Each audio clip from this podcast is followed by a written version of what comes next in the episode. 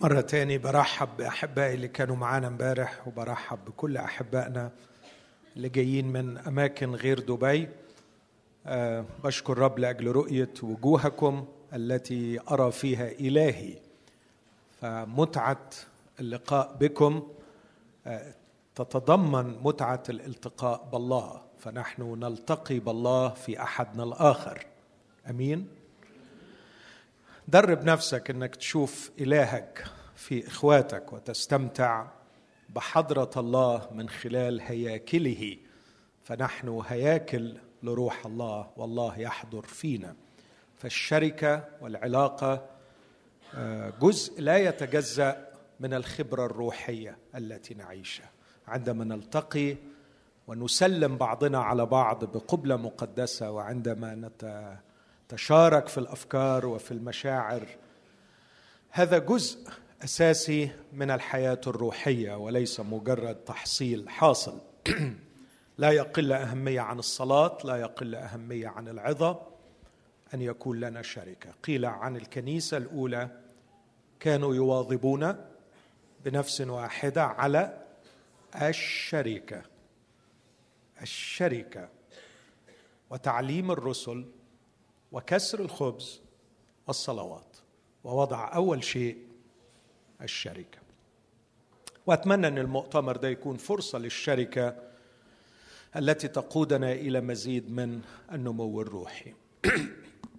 ما وضعوا الرب على قلبي أتشارك به وأحاول أن أسمع من الرب لي شخصيا قبل أن أنقل لكم هو بعض الأفكار عن ما يسمى في لغة الإيمان المسيحي الدعوة.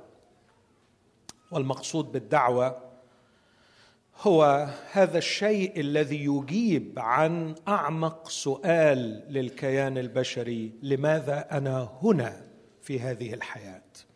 أنا عايش ليه؟ أنا موجود ليه؟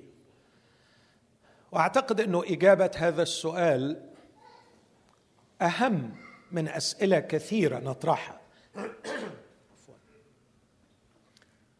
أحيانا بنبقى مشغولين نكمل في دبي ولا نرجع بلادنا. نخرج من دبي على بلادنا ولا نهاجر لبلاد أخرى. أقبل هذا العمل أم أظل في العمل الذي أنا فيه؟ كيف أتعامل مع هذه الضيقة المادية؟ كيف أتعامل مع هذا الفشل العلاقاتي؟ كيف أتعامل مع مصاعب يمر بها زواجي؟ كيف أتعامل مع أولادي في هذه القضية أو في كل هذه الأسئلة أعرف أنها ترهقنا كثيرا. وأنا متأكد إنه إذا عملنا مؤتمر وزعمنا فيه أننا سنجيب عن هذه الأسئلة الأعداد هتبقى رهيبة والناس تهتم اهتمام شديد. لكن من وجهة نظري وما يمليه علي ضميري الروحي وأمانتي للرب ولإخوتي ولما تعلمت في العلم وفي الخبرة الروحية ومن كلمة الله أرى أن إجابة سؤال مثل هذا لماذا أعيش في هذه الحياة؟ لماذا أنا موجود هنا؟ عن الدعوة أو غرض الوجود؟ هو الذي يضع الأساس لإجابة بقية الأسئلة. وأعتقد أن امبارح قدمنا مثال لهذا الأمر. امبارح رسمت على السبورة جدول بنضرب وبتطلع النتيجة فبنتكلم عن الظروف غير الجيدة وكان الخلاصة التي خرجنا بيها لما بنتكلم عن ظروف غير جيدة. طبعا السؤال السطحي كيف أتعامل مع الظروف غير الجيدة؟ وهل أغير الظروف أم أغير وضعي؟ أهرب من الظروف أم أواجهها؟ لكن فكرت فيها بطريقة ثانية إنه عندما يكون هناك ظروف غير جيدة فكر في الشخص الذي يتفاعل مع الظروف غير الجيدة. وهناك احتمالين فقط إنه الشخص يكون جيد أو غير جيد. لو كان الشخص جيد بيتعامل مع ظروف غير جيدة ستؤدي به إلى حالة من فاكرين شخص جيد يتعامل مع ظروف غير جيدة. جبنا المثل من يوسف أنها أدت إلى مزيد من الثمر.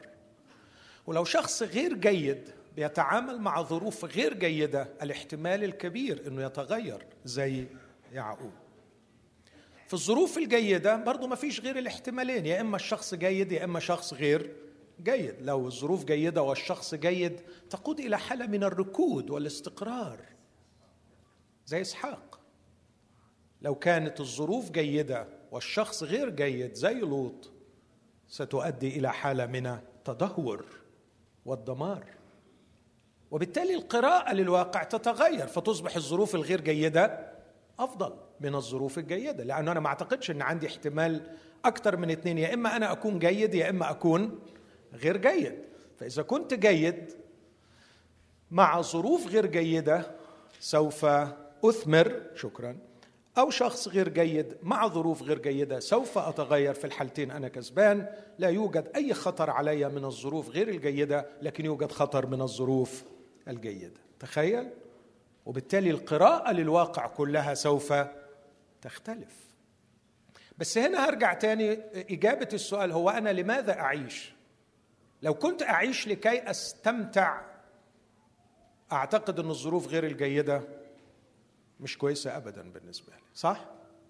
لكن لو كنت أعيش لكي أنفع أعتقد إن الظروف غير الجيدة تبقى بناء على المعادلة اللي حطيناها دي. فهتلاقي إنه الجدول اللي عملناه ده تحتيه في إجابة سؤال في غاية الأهمية لماذا أعيش؟ هل غرض الحياة بالنسبة لي هو أن أستمتع أم أن غرض الحياة بالنسبة لي هو أن أنفع؟ ده السؤال اللي هنحاول النهارده نفكر فيه شوية مع بعض. ما هو غرض الحياة؟ هل أنا هنا لكي أستمتع أم أنا هنا لكي أنفع؟ خد دقيقة كده بينك وبين نفسك وصلي معايا.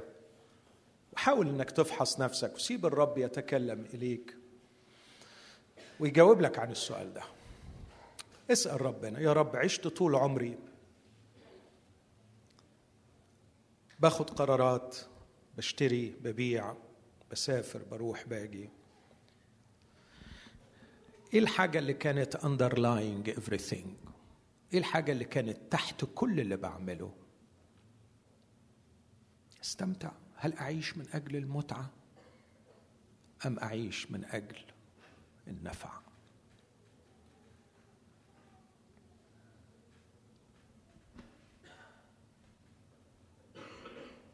ما هو الغرض الذي أعيش لأجله؟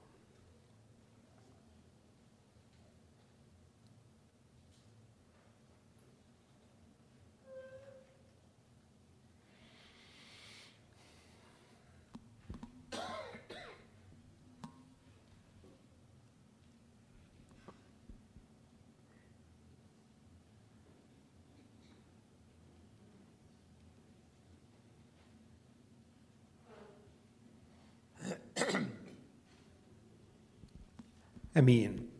استأذنكم نقف وإحنا بنسمع جزء من كلمة الله. هقرأ من إنجيل متى إنجيل الرسول والقديس متى وهو يكتب لنا قصة التقائه هو شخصيا بالمسيح. في إنجيل متى أصحاح تسعة وعدد تسعة.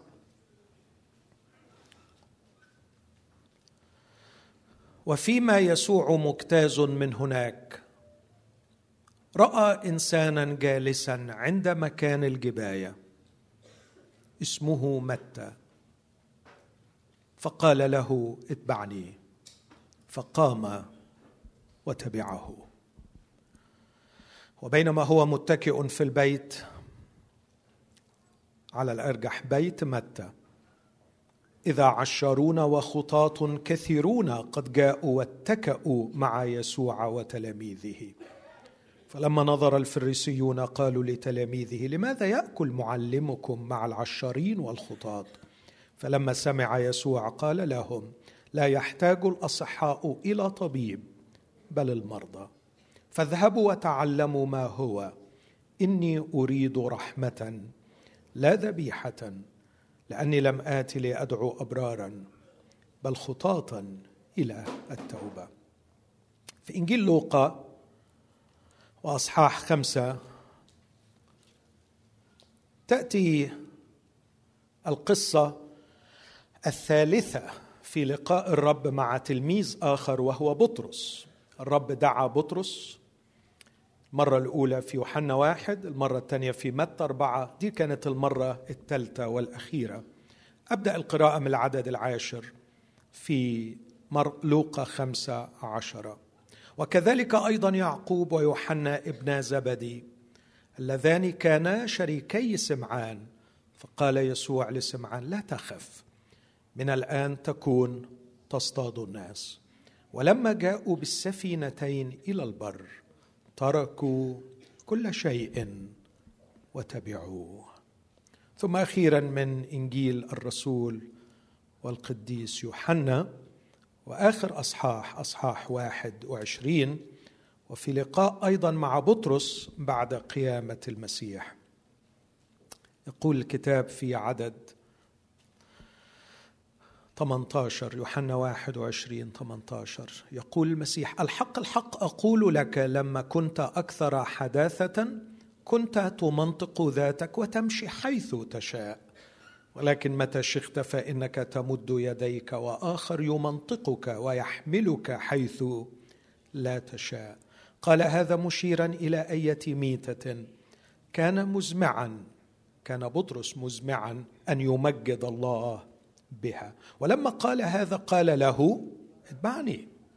فالتفت بطرس ونظر التلميذ الذي كان يسوع يحبه يتبعه أي يتبع يسوع أيضا.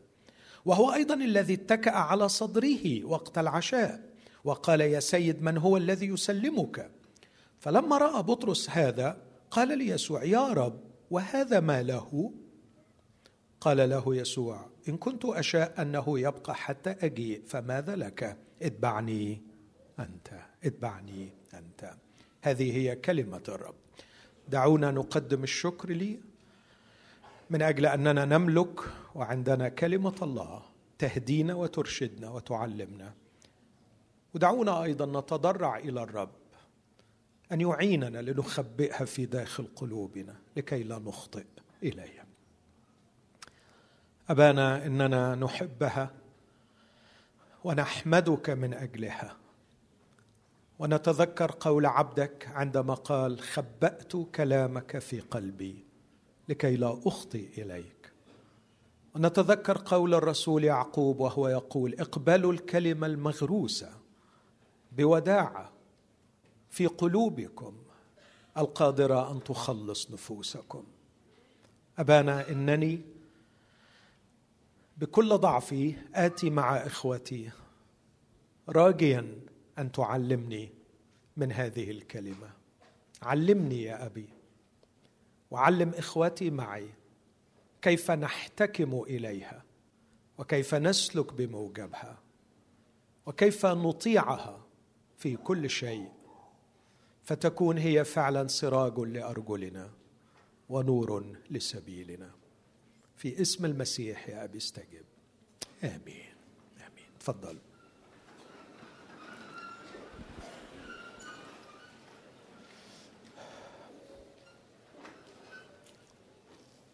أعتقد إنه قضية غرض الحياة قضية جوهرية وأساسية للغاية وزي ما قلت إنها تقع دائما تحت أو وراء أي سؤال نسأله. وأرجوكم يا أحبائي أن ندخل إلى مساحة أكبر من العمق في تعاملنا مع قضايا الحياة. الإجابات السطحية تصلح أحيانا في ظروف الحياة السهلة لكنها لا تسعفك أمام القرارات الخطيرة وأمام المواقف الصعبة. للأسف الشديد نحن نستسهل السطحية ونستسهل الإجابات السطحية لأنها لا ترهق الذهن ولأنها لا تستدعي كثيرا أو قليلا من التفكير.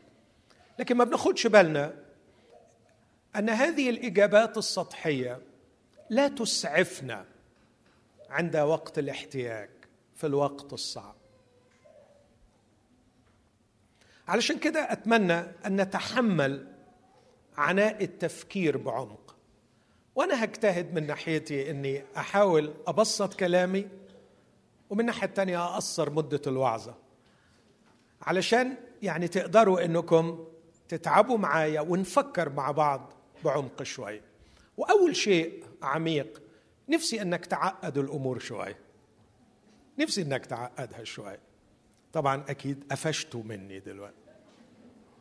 ليه ليه بس؟ ليه فال الله ولا فالك ليه نعقدها؟ إحنا جايين نعقدها ولا نبسطها؟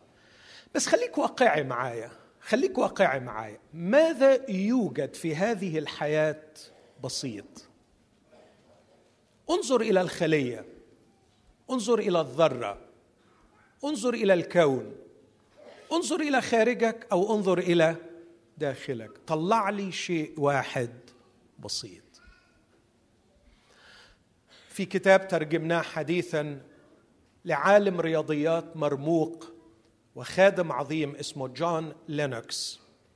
أنصحكم تقرأوا هذا الكتاب. كتاب مش صغير. عنوانه هل قتل العلم الإيمان بالله? وفيه جون لينوكس الحاصل على ثلاث درجات دكتوراه وأستاذ اوكسفورد الشهير يدافع بروعة على أن العلم ابدا لم يقتل الإيمان بالله. لكن عامل فصل في هذا الكتاب عنوانه الاختزال الاختزال الاختزال. reduction reduction reduction ويصب جون لينوكس جامات غضبه على هذا الأسلوب من التفكير أسلوب الاختزال اختزال الأشياء العميقة إلى مجرد أشياء بسيطة. ويحاجج بأن الاختزال يدمر كل شيء. إخوتي الأحباء الإيمان المسيحي ليس بسيطا. عندما تتكلم عن إله واحد مثلث الأقانيم ما تقنعنيش إن المسألة بسيطة. عندما تتكلم عن شخص عظيم هو الله بكل ما تعني كلمة الله وهو إنسان بكل ما تعني الكلمة إنسان ما تقنعنيش إن دي مسألة بسيطة. عندما أقرأ الكتاب المقدس وأرى كلمات بشرية بحتة أرى بولس وأرى عموس وأرى بطرس وأرى يوحنا وأرى سمات الشخصية البشرية واضحة أو كما أحب أن أستعمل هذا التعبير عندما أقرأ الكتاب المقدس أرى الحضور الطاغي للمؤلف البشري. بكل ضعفه ونقصه ومحدوديته وحتى ادراكه اللغوي ثم أصر من كل قلبي على أن هذا الكلام هو كلام الله. دي مش قضية بسيطة. هل هو كلام عموس أم كلمة الله؟ سي إس لويس أديب مفكر فيلسوف مرة عاتبوني في مصر قالوا لي أنت بتقتبس من الناس وبتذكر أسمائهم زي ما يكونوا أصحابك يعني. ما تخف علينا شوية. ولما تقول اسم واحد حاول إنك تدي نبذة عنه. قلت يبقى الوعظه مش هتخلص. لما كل واحد أقول اسمه أدي نبذة عنه يبقى مش هنخلص ومش هقول الوعظه فأرجوكم تسامحوني لو قلت اسم واحد وما قلتش نبذة عنه. روح دور اتعب شوية وجوجلت يعني. هتلاقي آه، مين هو؟ سي إس لويس غني عن التعريف لأنه قامه فكرية لا أعتقد أن القرن العشرين جاد بمثلها. هذا الرجل كان متخصصا كأستاذ للأدب في كامبريدج وأستاذ للأدب في اوكسفورد في أدب الأساطير. وأعتقد أنه قصته الشهيرة اللي اتعملت فيلم Chronicles of Narnia توضح قد إيه الراجل ده كان عبقري في تخيل الأسطورة وكتابة الأساطير أو القصص الخيالية. سي إس لويس يقول أنا أفهم جيدا ماذا تعني الأسطورة. أنا أفهم جيدا الصور البلاغية لكني أشهد بكل قلبي أن تعليم العهد الجديد لا يمكن أن يكون أسطورة. والحجة بتاعته غريبة شوية. يقول مقتبسا من الشخص الذي ربحه للمسيح جي كي تشسترتون يقول جي كي تشسترتون أن الحق أكثر غرابة من الخرافة. لأن الخرافة في أعقد صورها هي إنتاج العقل البشري لكن الحق يأتي من فوق متجاوزا إمكانيات العقل البشري. عشان كده المسيحية مش سهلة.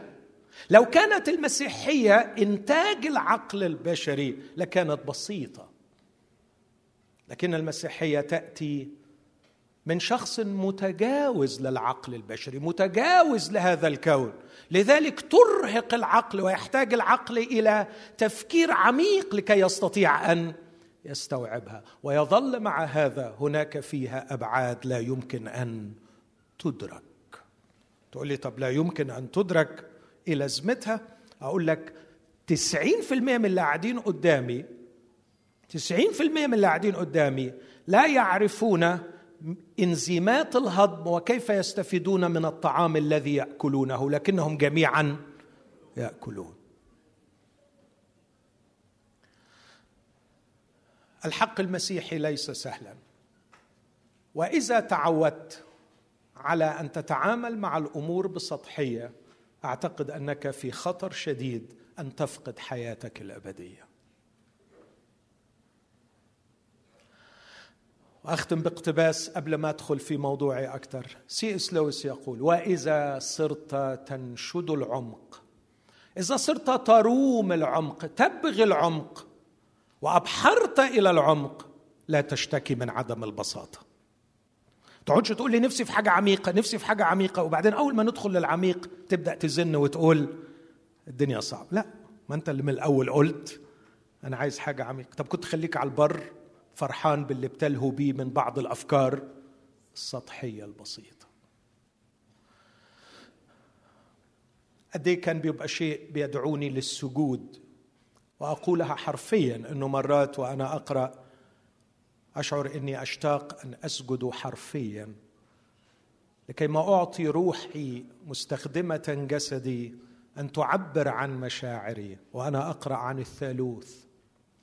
وارى كيف انه كان من المستحيل ان يكون الله غير مثلث الاقانيم عندما ندخل إلى العمق سيقودنا الأمر إلى السجود الحقيقي. علشان كده من فضلك وانت بتواجه ظرف صعب وانت بتواجه مشكلة مع مراتك أو بتواجهي مشكلة مع زوجك وانتوا بتواجهوا مشكلة مع الأولاد. أرجوكم يا أحبائي خذوا خطوة باك.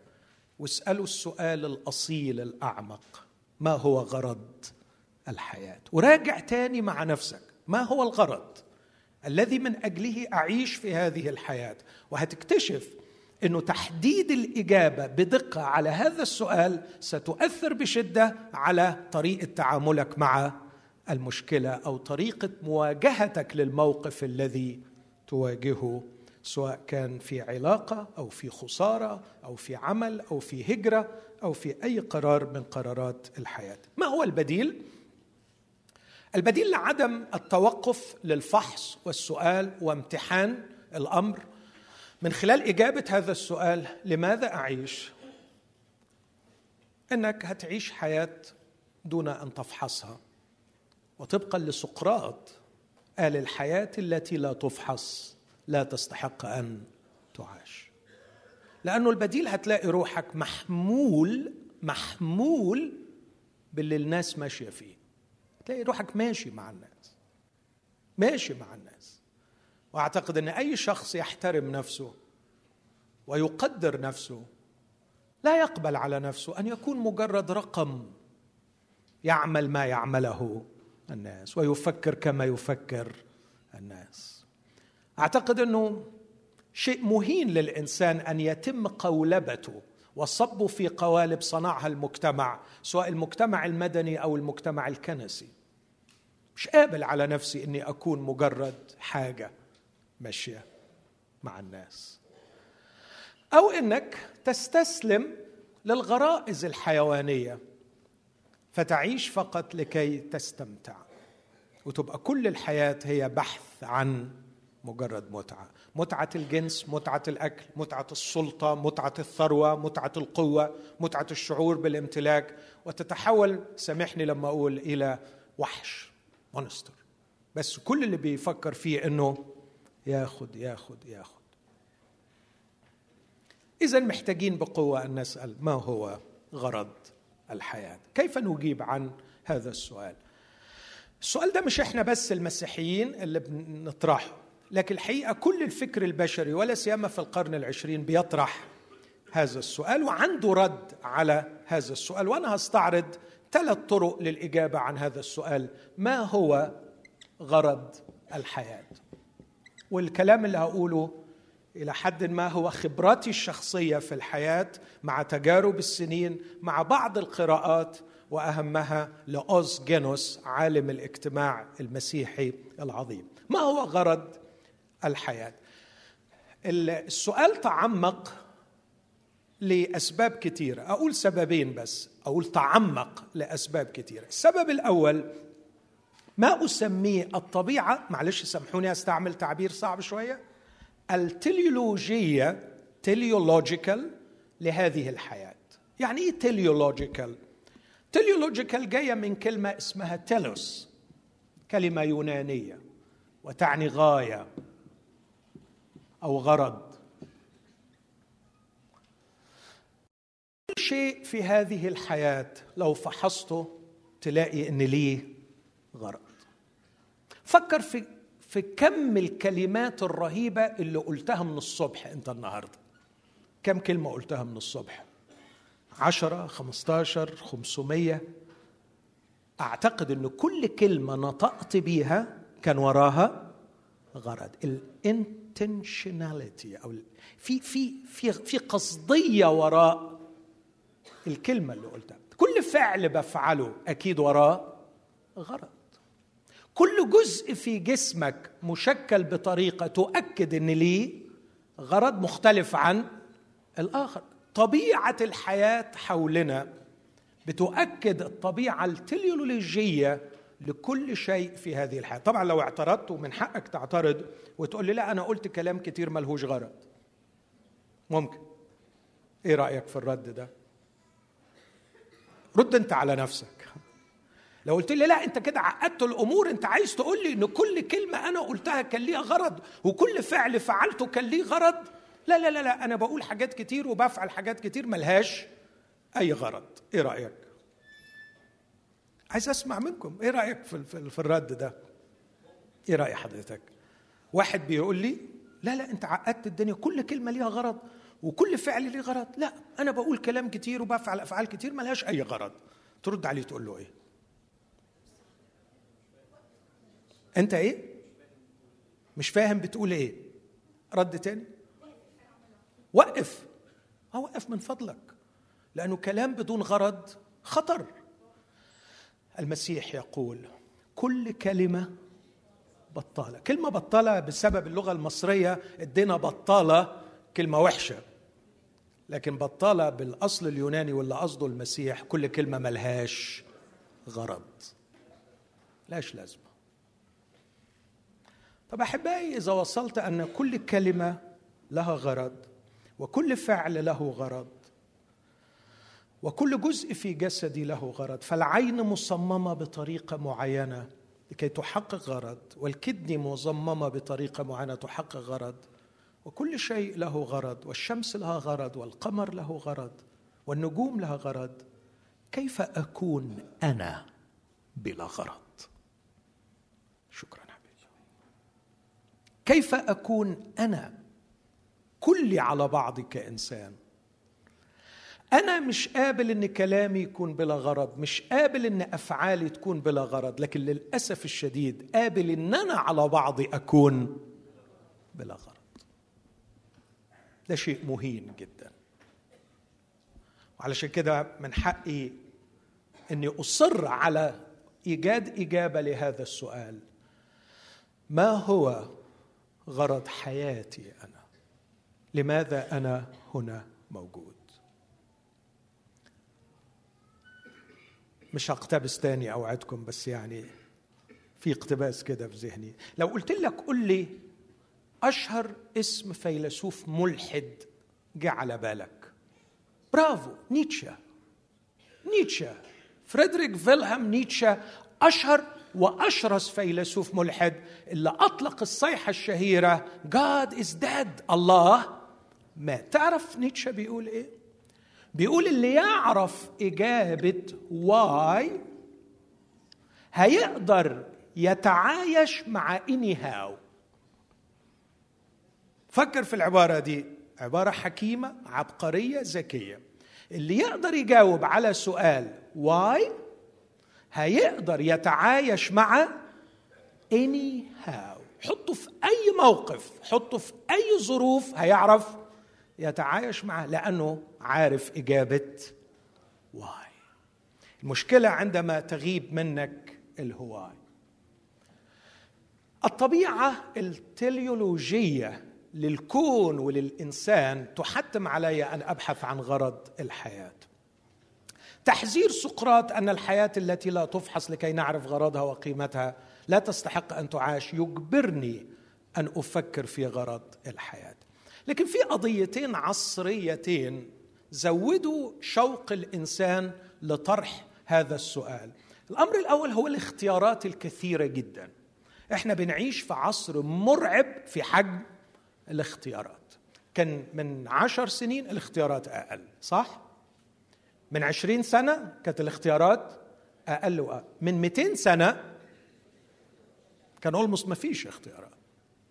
فبقى علينا ضغط شديد جدا بسبب كثرة الاختيارات. لما بتحب تشتري حاجة وبتحط بتدخل أونلاين كم مرعب من الاختيار. وكله بيضغط عليك علشان يقنعك إنه ده أفضل شيء. وده على كل المستويات مش بس السلع لكن حتى في الأفكار أيضا والديانات. وده يخلينا نقف ونسأل ونقول طب وبعدين؟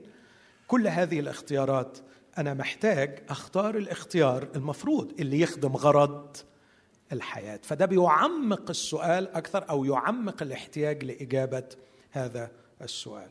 الأمر الثاني وده أمر غريب شوية لكن مهم إن أنا أقوله اللي أرخوا لتاريخ الحضارات سجلوا تاريخ عشرين حضارة في التاريخ البشري كله.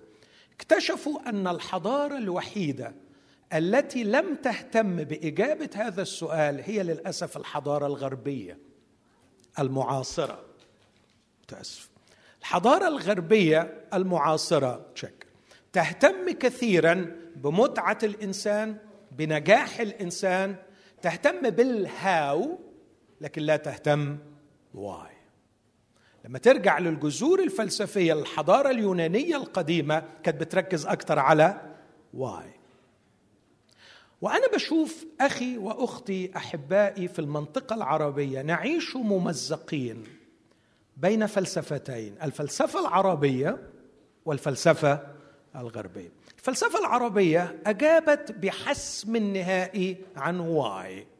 إحنا هنا ليه؟ إحنا هنا ليه؟ لكي بألفاظي الخاصة ثقافة الموت. لكي نجعل الله يملك من خلال الموت. بالقهر. الله يملك ويقيم حكمه. وأنت لا قيمة لك إلا أن تعبد. وإذا لم تعبد تقتل تموت. والحضارة الغربية أو الثقافة الغربية تأخذنا إلى آلاف الهاو. لكن لا تعطينا ون واي لا تعطينا لماذا. وده بيزود المشكلة بتاعتنا. فنهرب من ثقافة عربية لأننا ننفر من الإجابة التي حددتها ونذهب إلى إلى الفراغ والفضاء البشع والصحراء الشاسعة بدون إجابة عن أهم سؤال. ده بيخلينا نشعر أكثر باحتياجنا إلى point of reference إلى نقطة مرجعية تقول لي لماذا نحن نعيش وما هو الغرض من وجودنا على الأرض. وإيماني الكامل أن الحق المسيحي يقدم هذه الإجابة لكن بعد ما استعرض الإجابات الأخرى التي تقدم. إذا قلت إيه بقى الأطروحات لو حد تصدى لهذا السؤال؟ هنلاقي ثلاث حاجات. هنلاقي الديانات الشرقية.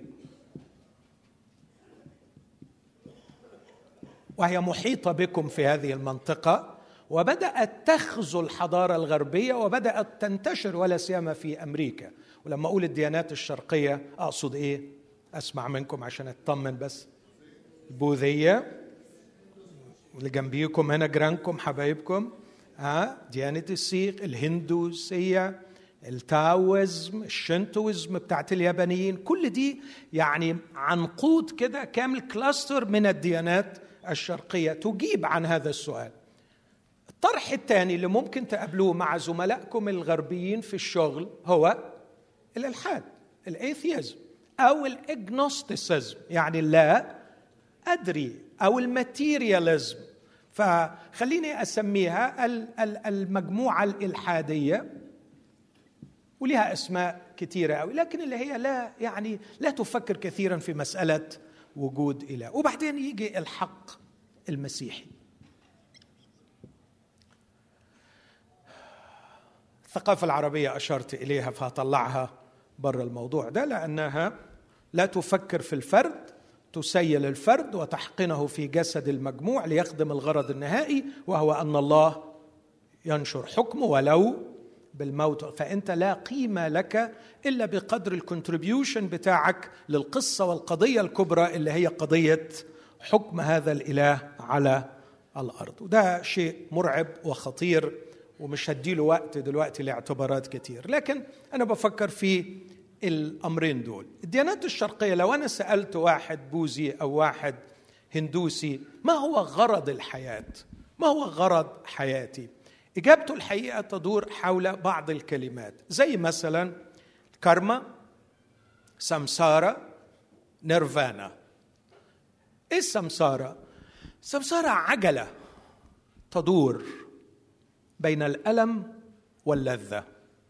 لذة وألم وألم ولذة. وتحكم قوانين الدوران الكرمه على قد ما أنت تفلت من اللذة دي على قد ما تقلل عدد دوراتك. لكن لو خضعت لرغباتك وشهواتك واستمتعت العجلة هتفضل تدور بيك. تدور إزاي؟ يعني بعد ما تموت هتتولد تاني بس هتتولد بطريقة تاني. ممكن تتولد في إنسان تاني وممكن تتولد في حيوان تاني وتدور الدائرة مرة تاني مرة ثالثة مرة رابعة وأنت تعيد الدورات لغاية ما الكرمة ترى أنه في وقت من الأوقات أن أنت يعني آه، قدرت أنك تتحرر قدرت أنك تنتصر حصلت على استنارة تجعلك تهرب فتهرب من العجلة تطلع من العجلة وما تلفش تاني. طب تهرب من العجلة تروح فين؟ هنا في مشكلة بقى. حاجة بيسموها الوجود غير المتميز اللا شخصاني يعني تنتهي تماما ملامحك كفرد. يعني ما يبقاش في حاجة اسمها ماهر ما يبقاش في حاجة اسمها وائل. خلاص انتهى. هو مجرد ومضة في هذا الوجود العظيم. العدم للشخصية. هي دي منتهى الحرية دي النيرفانا تصل للنيرفانا تصل إلى انعدام كامل لك كشخص وتنضم إلى الوجود اللامتميز واللا شخصي. وبالتالي لما تيجي تسأل واحد وتقول له إيه الغرض؟ إجابته من الناس دول في كلمة واحدة انسى. لأنك لو بحثت عن غرض ليك أنت كشخص انت هتزود مدة دورانك في العجل. ما تعطلش نفسك. انت حاول تنسى تماما الموضوع ده وتعيش وخلاص علشان تقلل على نفسك مدة دورانك في العجل.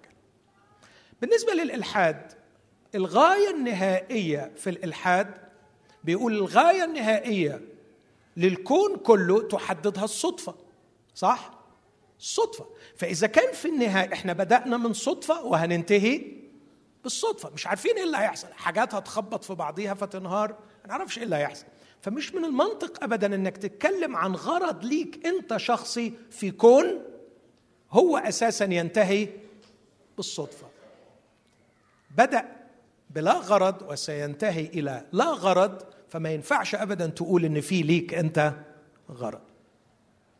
برتراند راسل وغيره يؤكدون إنه في عالم بلا غرض عليك انت لا أن تكتشف الغرض لكن أن تصنعه.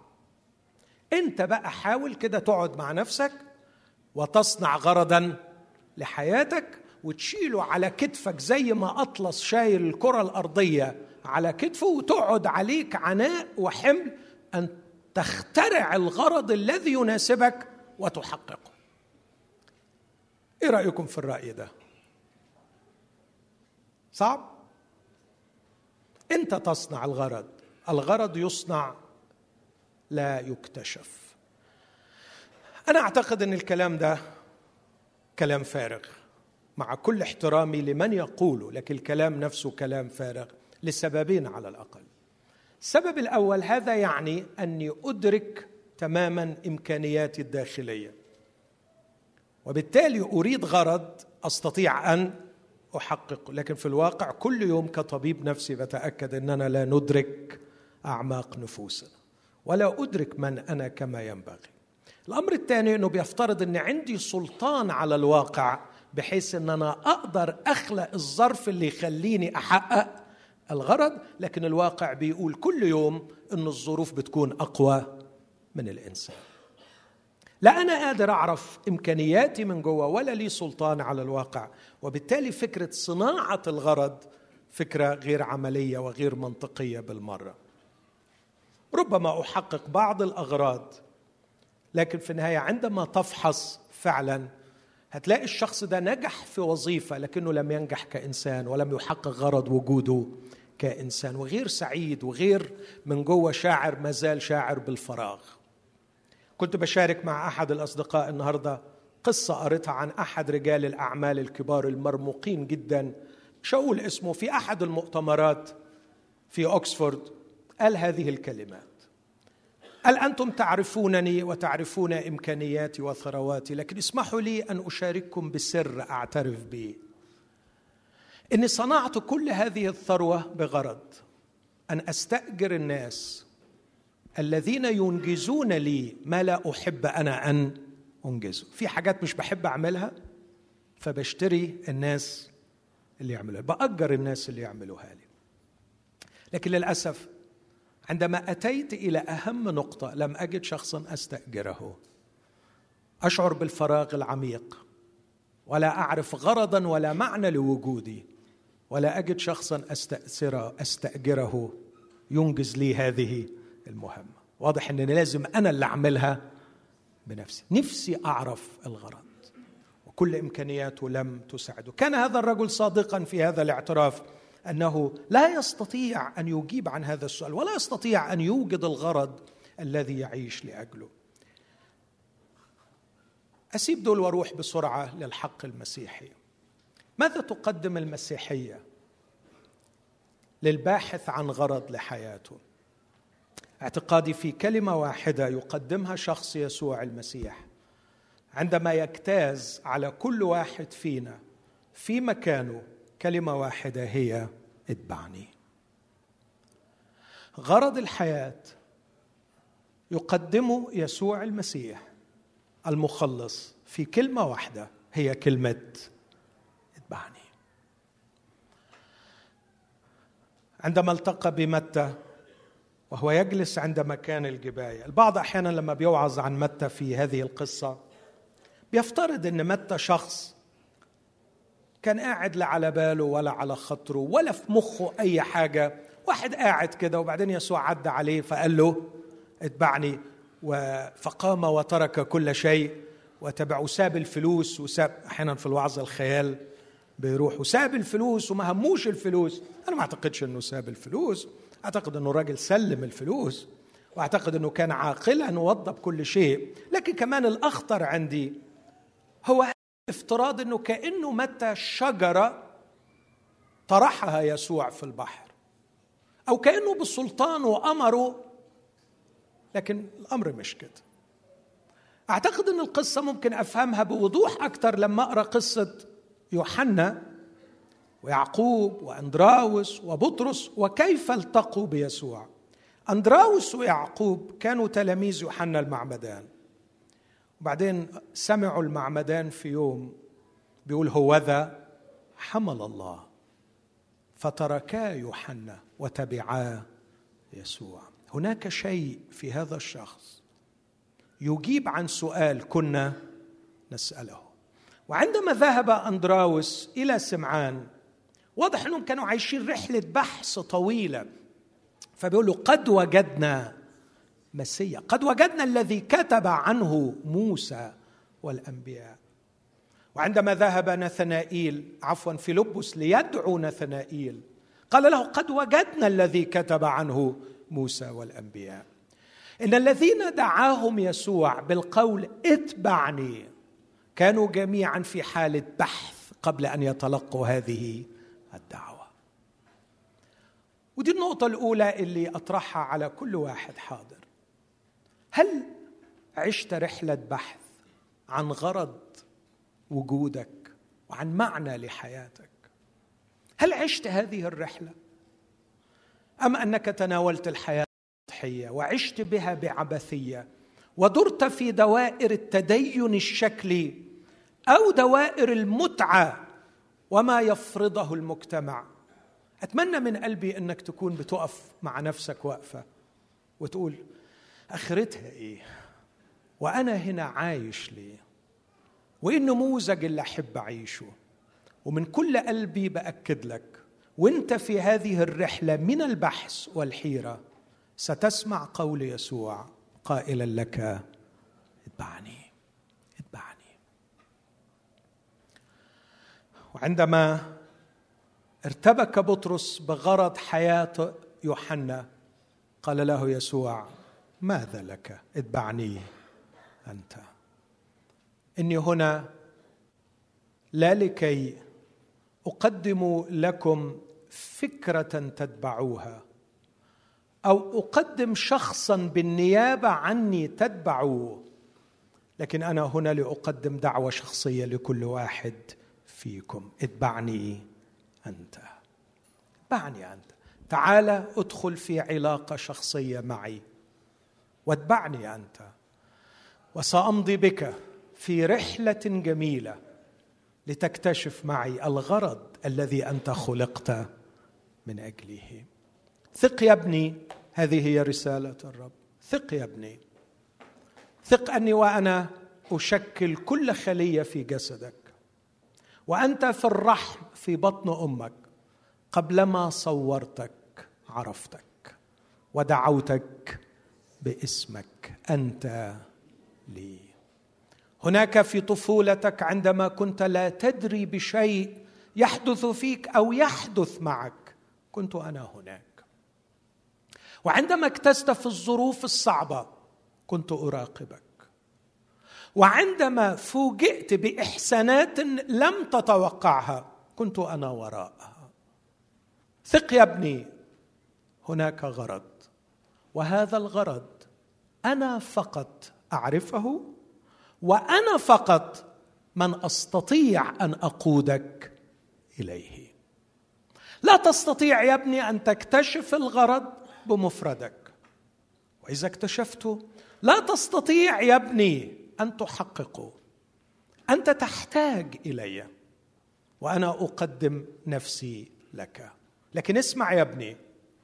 أنا لا أقدم لك وصفه تقودك إلى الغرض. لكني أقدم لك نفسي قائدا لك لتتبعني. وتقبل أن تكون لي تلميذا. هل تتبعني؟ إخوتي الأحباء اسمحوا لي أقول ولا سيما لاخوتي البروتستانت لقد أخطأنا كثيرا عندما أوحينا للناس أن المسيحية تقدم خلاص. وبعض إخواتي المسيحيين لا يقدمون خلاصا لكن يقدمون طريقه للخلاص. لكن هؤلاء وأولئك أخطأوا. المسيحية لا تقدم خلاص ولا تقدم طريقه للخلاص. المسيحية تقدم مخلص هو يسوع. نحن لا نكرز بالخلاص لكن نكرز بالمخلص. ولا نكرز بمنهج عندما تتبعه يقودك إلى الخلاص لكن نكرز لك بيسوع. ويسوع يقول لك كلمة واحدة. مش اتبع هذه الطائفة. ولا اتبع هذا المنهج. ولا اتبع هذه المجموعة من الممارسات. اتبعني أنا. اتبعني. اتبعني في صحوك. اتبعني في منامك.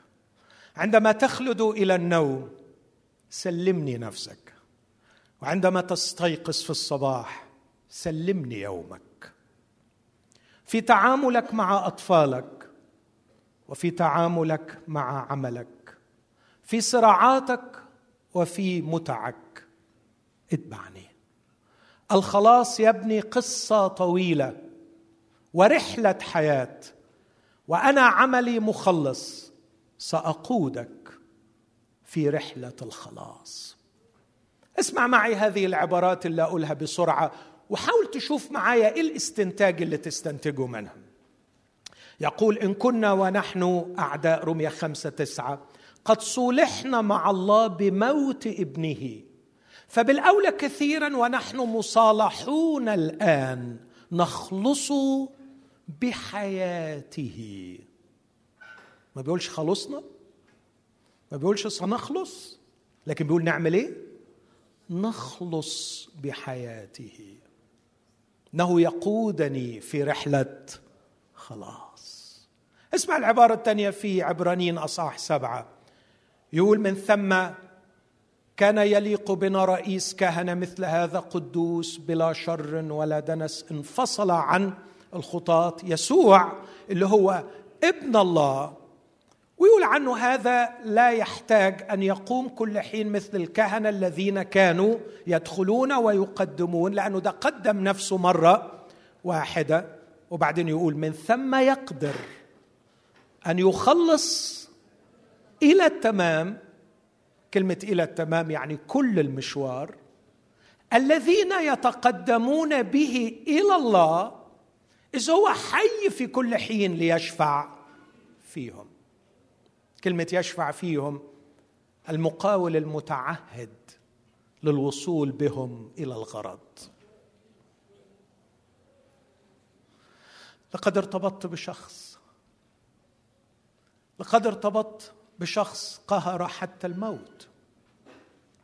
لقد ارتبطت بشخص أحبني وحمل خطاياي على الصليب ومات من أجلي وقام وهو حي وهو حي في السماء لكي يشفع لي.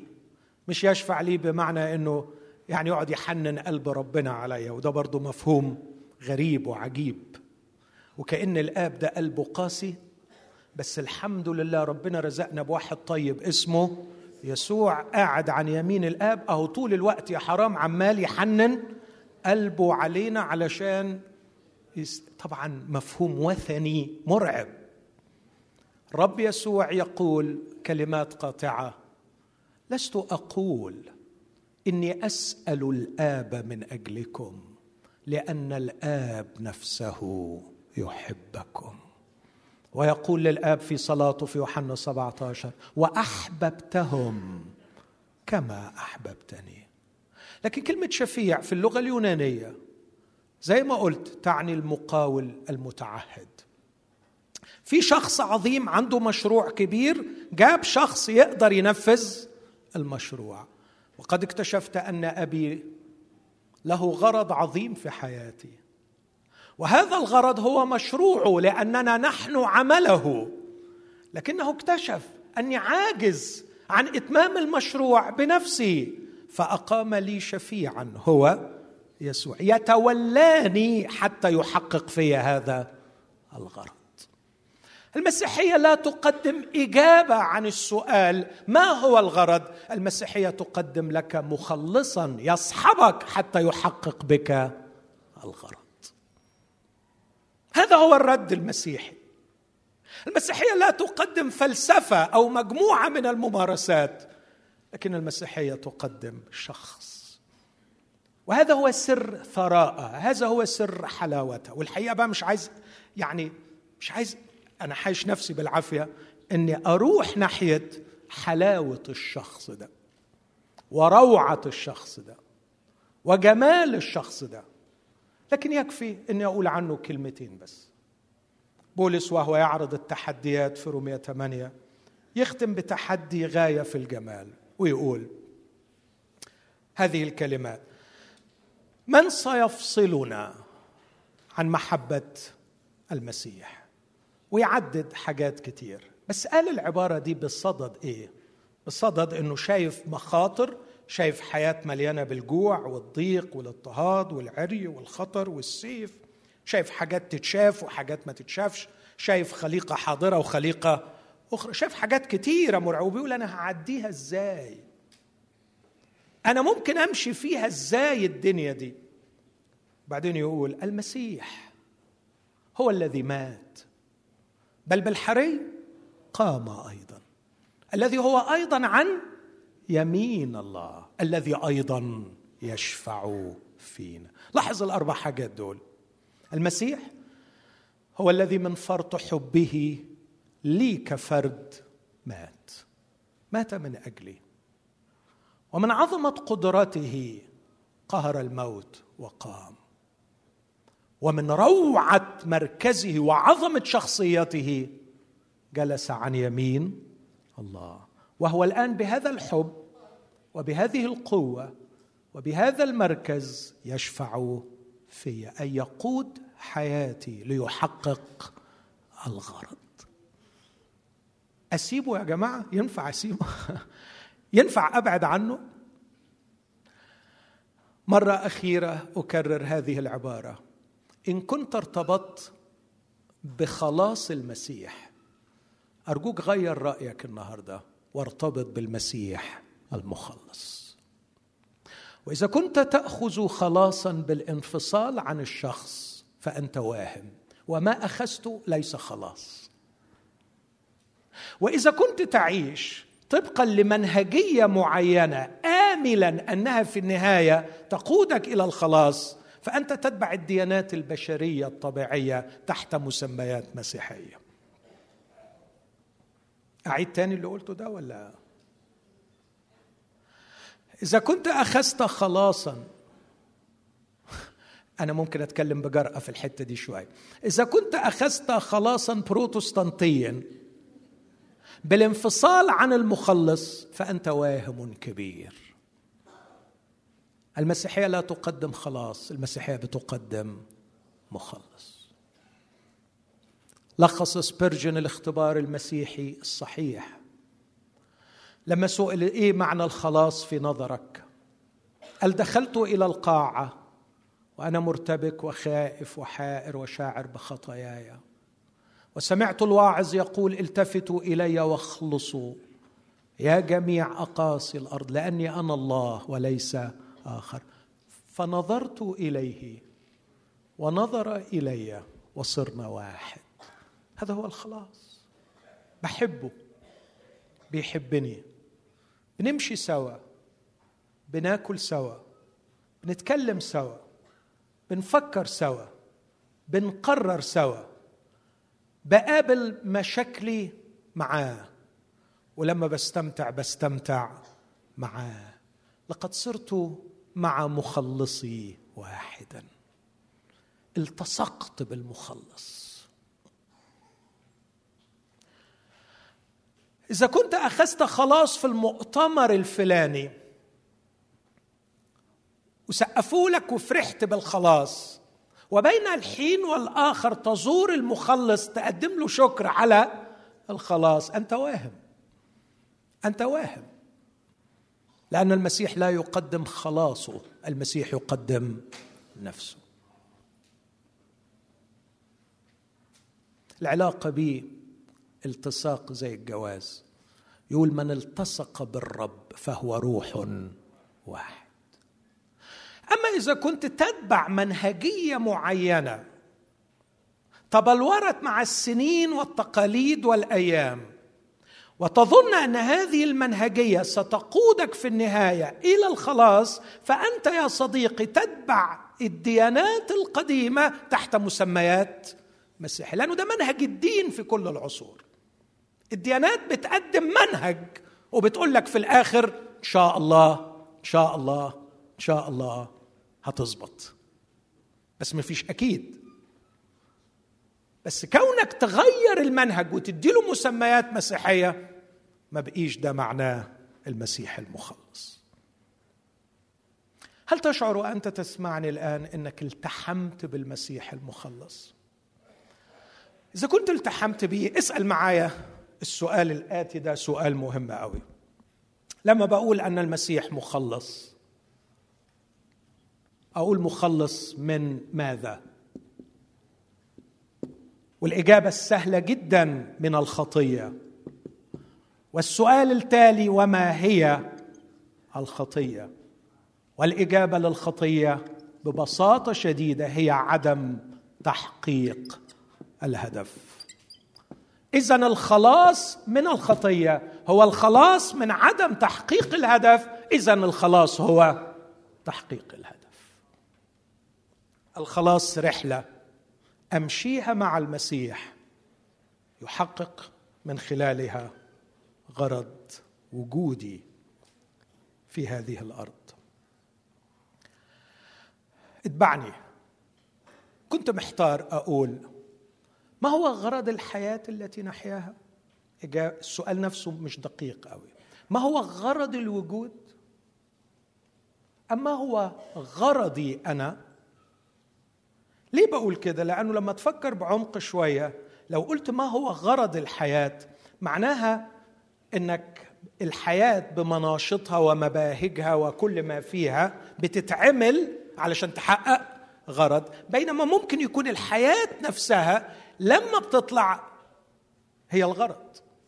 صعبة شوية لكن هقولها بلغة أسهل.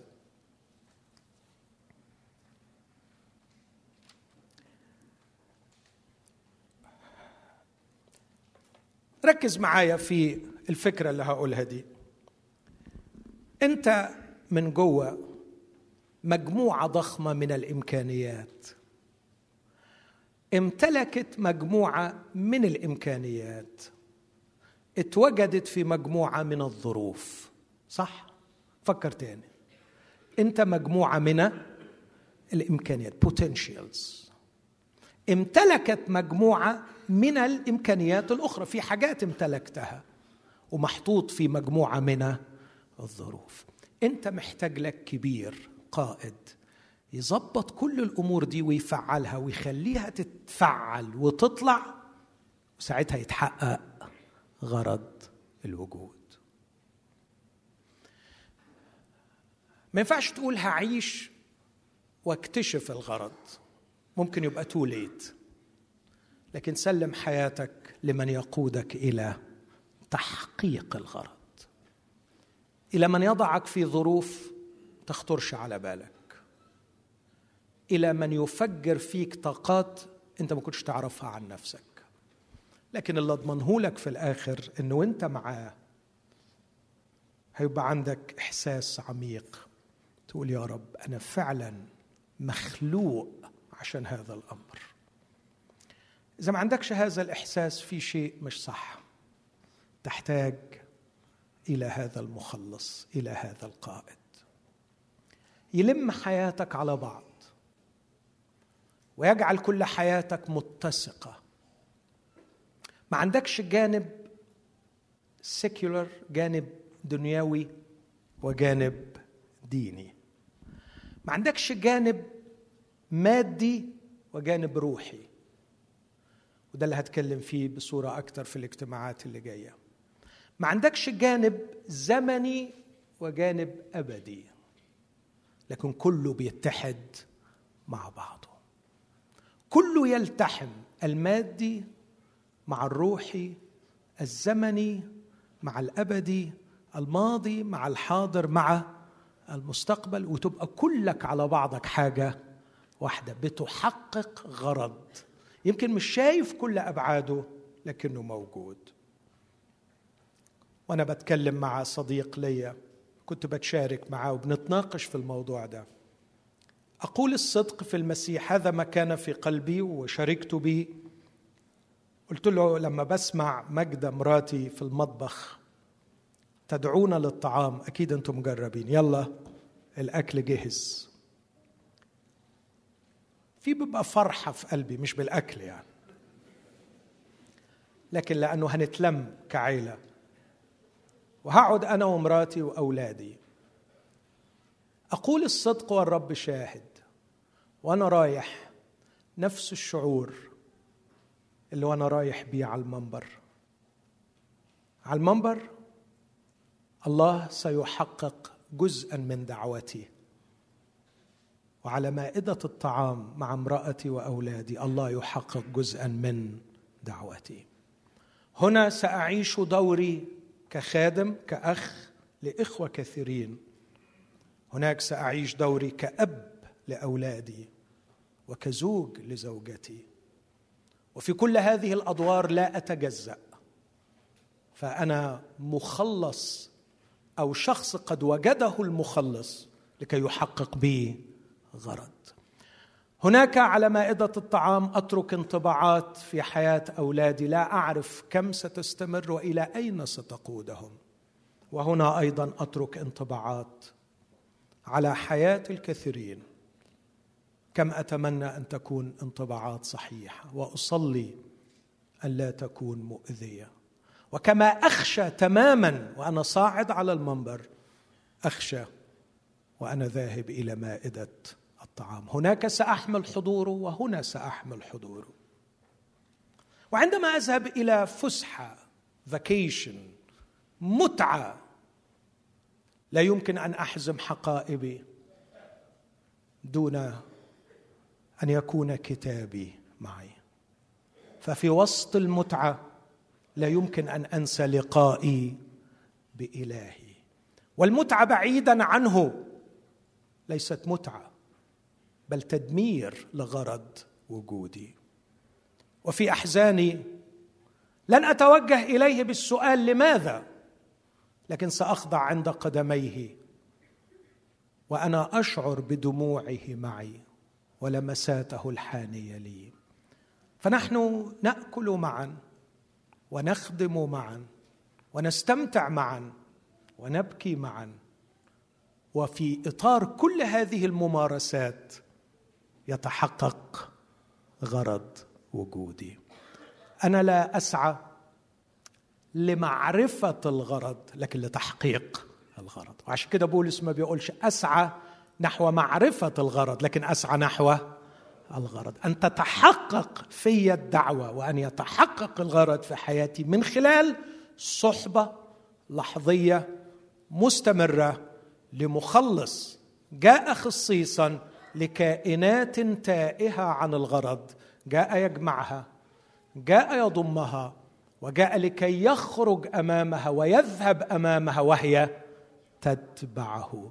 وصوته يرن مع كل صباح جديد. اتبعني أنت اتبعني أنت. أنا لا أعرف هل بدأت هذه الرحلة معه أم لا لكني أؤكد لك من كل قلبي إن يسوع يتوجه بهذه الدعوة لكل شخص لكل رجل وامرأة. إذا كنت حائر إذا كنت عارف اجاباتك ومخلص أمورك مبروك عليك. بس أنت مالكش نصيب في يسوع. يسوع ده بتاع العشارين والخطاة يسوع ده اللي قال لا يحتاج الأصحاء إلى طبيب بل المرض. إذا كنت واحد من الغلابة اللي زي حالتنا اللي الدنيا لطشت معاهم ومش عارفين طريق ولا منهج يسمعوا صوت الراعي يقول اتبعني. خلونا نقف مع بعض وإحنا بناخد دقايق في محضره. وإحنا بنقول له يا رب إحنا فعلا محتاجين قوي لصوت الراعي الذي يقول لي اتبعني.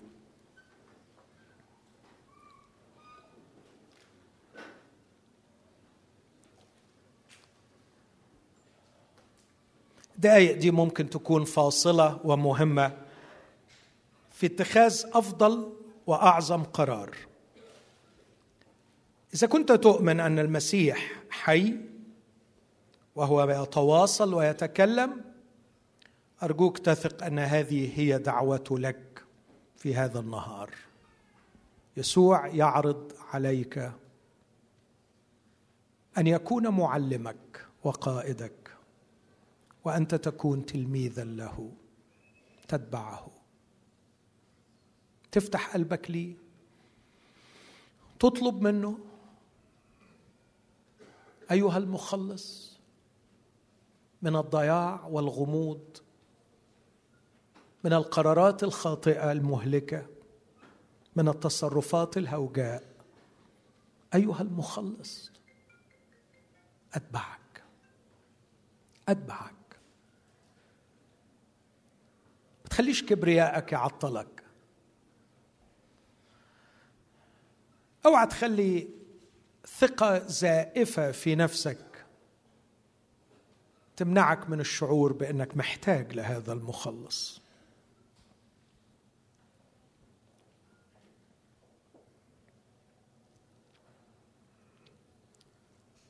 خد دقيقة أصلي. بعدها أرجو من أخي الحبيب الأسيس أنسي أنا شفته موجود بس مش عارف هو قاعد فين إنه أسيس أنسي موجود. تعال أسيس أنسي من فضلك. أسيس أنسي يصلي معانا ويصلي من أجلنا. أن الرب يعطينا أن تفتح أعيننا. يا رب افتح عيني عليك أيها المخلص. واعطيني الشجاعة أن ألبي دعوتك لي. اتبعني.